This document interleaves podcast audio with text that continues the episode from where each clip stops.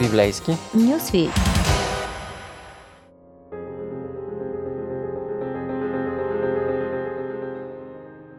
Здравейте, приятели! Аз съм Ради, а в а, нашето предаване и днес ще пътуваме в книгата Битие. Ще се преживяваме историите на патриарсите. Миналия път говорихме за една доста скандална такава сага между Юда и Тамар – а след това книгата Битие продължава с друга история на изкушение на отношения мъж-жена. Дали просто се опитва да се постави тази история, за която споменах, и а, историята на изкушението на Йосиф от госпожа Петефри, или просто взема дума от едното и минава на друга подобна тема, както се казва от дума на дума, но днес ще си говорим за един такъв момент от живота на Йосиф. С него се занимава голяма част от битието. И наистина това е много силен образ. Йосиф, човек с висок старт, на който много рано живота му е прекършен, първо, че остава сирак, братята му не го обичат, от друга страна любимец на баща си, но това осложнява нещата. Яков град гради за него, обича го повече от всичко. Братята му ревнуват, те са от три други съпруги, отмъщават си, като продават така наречения домашен любимец на един пътуващ керван. Горкото момче, може би тогава той още тинейджър, около 17 годишен, според изследователите на текста. И ние се питаме дали въобще ще доживее до 40 години, защото има египетска статистика, която дава срок на преживяемост 20 години за един роб. Всичко това не се е случва в някоя криминална фамилия, но в дома на вярващи хора, даже по това време, сигурно по-вярващи от тях няма. Как е възможно да планират и да извършат подобно престъпление? Сякаш се повтаря историята с Кайн и Авел, само че тук зад Кайн стоят 10 братя, които искат най-добрият от тях да изчезне от живота им. Добре озлобени са и така отношенията са сложни, можем да намерим причина защо са толкова гневни, ако се опитаме да им съчувстваме, но започва да ни мъчи един още по-нетърпелив въпрос, малко детски въпрос, но основателен. Какво прави Бог в това време? Защо не държи страната на Йосиф? Все пак е Бог, има безброй начини да го защити. Авторът бърза да се застрахова с отговора, като казва просто Бог беше с Йосиф. А да видим как. Да си призная, доста по-различна ми е идеята за благополучие, най-вече ако знам, че Бог ме е взел под крило. Все пак, нали, всесилен, може да се изкаже по всеки въпрос като последна инстанция, да направи чудо, да пренареди пъзела на обстоятелствата. Какво му коства да защити Йосиф преди да го изтъргуват? Или да му прати сън, за да му разкрие заговора за убийство на братята, той тръгнал да ги търси, може да се върне. Да не говорим, че сънищата са неговата специалност. Така по-лесно мога да разбера и аз, че Господ е с Йосиф. Но, както ще видим, всеки има път, както казваме, човека си има съдба. Често, когато сме в огъня, не можем да усетим Божието присъствие – но като мине време, като се обърнем назад, можем ясно да видим, всичко е било за добро, както има една много хубава редакция на така, този житейски закон от а, Павел. Но какво добро се случва с Йосиф? Нали го продават като роб? Обаче, вижте, купуват го богати търговци. Казва ни се, че го настаняват в а, караваната с благовонията, с нея се пътува възможно най-комфортно сред богати хора, после го продават на египетски велможа. Това не е някакъв човек средна ръка, някой, който просто може да си позволи да купи роб, а самият началник на службата по безопасност при двореца. Петефрий се казва този човек, той го взема в дома си. Още едно нещо, в което виждаме Божията ръка, защото не го праща на полето, на някоя плантация или строеж. Като придворен той има и такива обекти. Йосиф му е пред очите, така че той вижда способностите му и му дава шанс. Това му осигурява дори позиция, за която има папироси, които днес ни показват какви позиции могат да вземат робите. До такова високо ниво роб не може да се издигне. Това, което се случва с Йосиф, да стане адютант на господаря, после да стане управител и той да му предаде и всичко, което притежава в ръката, това наистина е безпредседентен успех за роб и то чужденец, макар че в Египет, не знам по каква причина, робите чужденци са се издигали повече от местните роби. Но ще видим на къде ни води тази история. Да, можем да кажем, че Бог е с него.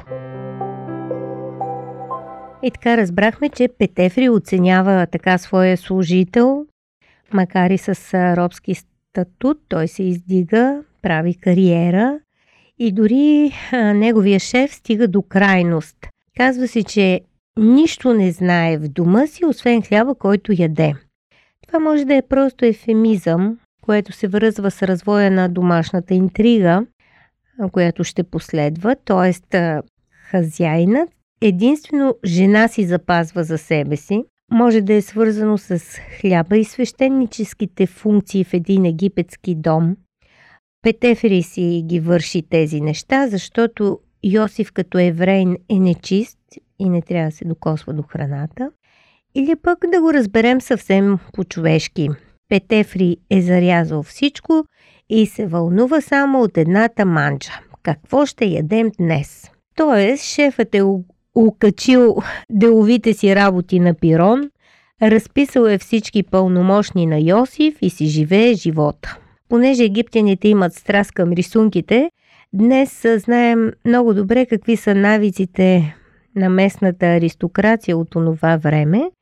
Та тия хора от баня на сауна и от сауна на баня, плюс момичета на повикване, това е за тях баровският живот – Шефът няма грижи, защото един енергичен, кадърен млад човек му движи целия бизнес.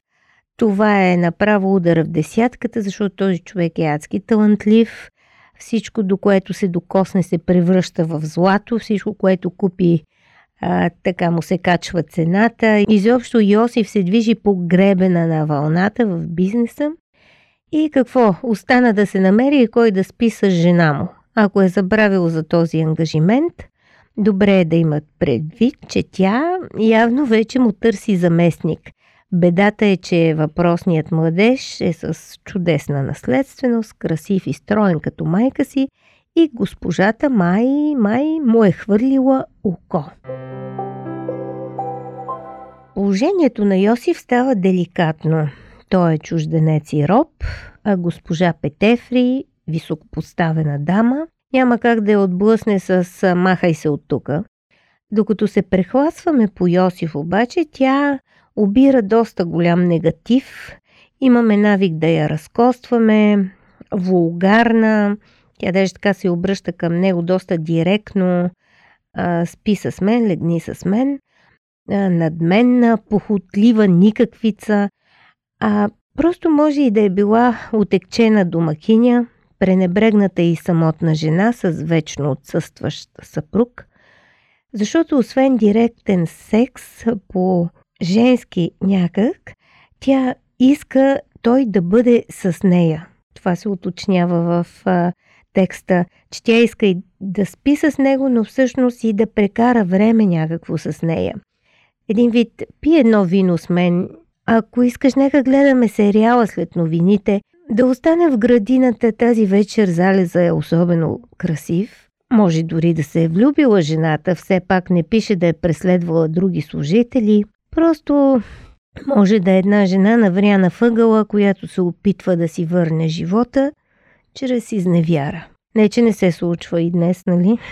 Йосиф не е изкушен от романтичната любов на чужда съпруга. Той не я чува нито за леглото, нито за компанията. Държанието му може да го определим като малко дървено. Може просто да е неопитен, той е доста млад. Отказва и с три аргумента. Първо говори за имуществото, за економиката на дома, после за семейните ценности и накрая за Бог или боговете, все пак той говори с езичничка, може да се преведе по два начина. Той казва, виж аз тук съм главния, никой не е повече от мен, мъжът ти всичко ми е дал, само тебе е задържал. От мен как да съгреша пред Бога и да направя това зло. Очевидно, освен вярност и благодарност, този младеж някак си демонстрира превъзходство. Той си има тая дразнеща страна от малък. Казва в някакъв вид, виж, аз съм толкова морален, как изобщо на теб ти е дошло на ум да ми предлагаш такова долно нещо? Тоест, изкарва я някаква развратница. По пантофи. Предаване за семейството на Радио 316. Как да направя това зло? Ако се опитаме да погледнем ситуацията през очите на един млад човек, всъщност е голямо изкушение да си красив и да знаеш, че жените те харесват, че имаш успех сред жените, да получаваш комплименти и разни секси предложения. Това е наистина много тънко изкушение за всеки млад човек. Ако познавате такива красавци, които лесно завладяват женското внимание, то а, сигурно вече сте забелязали, че повечето от тях не са стока или стават самовлюбени и надменни, или твърде лигави и разглезени. Така че не е лесно и това да се смиряваш с едно непрекъснато женско обожание. Йосиф казва какъв е неговия фокус а, на самата госпожа. Как да направя това зло и да съгреша против Бога? Може би именно усещането за Божието присъствие прави това изкушение да не работи. Защото представете си този млад човек сред чужди хора, в чужда култура, които не познават Бога. Единствената му надежда е Бог да бъде в живота му. Откакто госпожата го заглежда, реално Йосиф е в беда и а, явно той е мислил за това, което се случва, как може да се развият нещата, а, понеже е проницателен, познава характера и няма как да не знае, че някакси това, което го дебне е смъртна присъда, защото ако приеме предложението, ще умре, ще бъде убит. И ако го отхвърли, също има опасност тя да го наклевети и да бъде убит. Той е един роб. Ако откаже, тя ще каже, той ме опозори, всъщност и това се случва и ще го убият. Ако приеме, господарят все пак ще научи и пак ще го убият.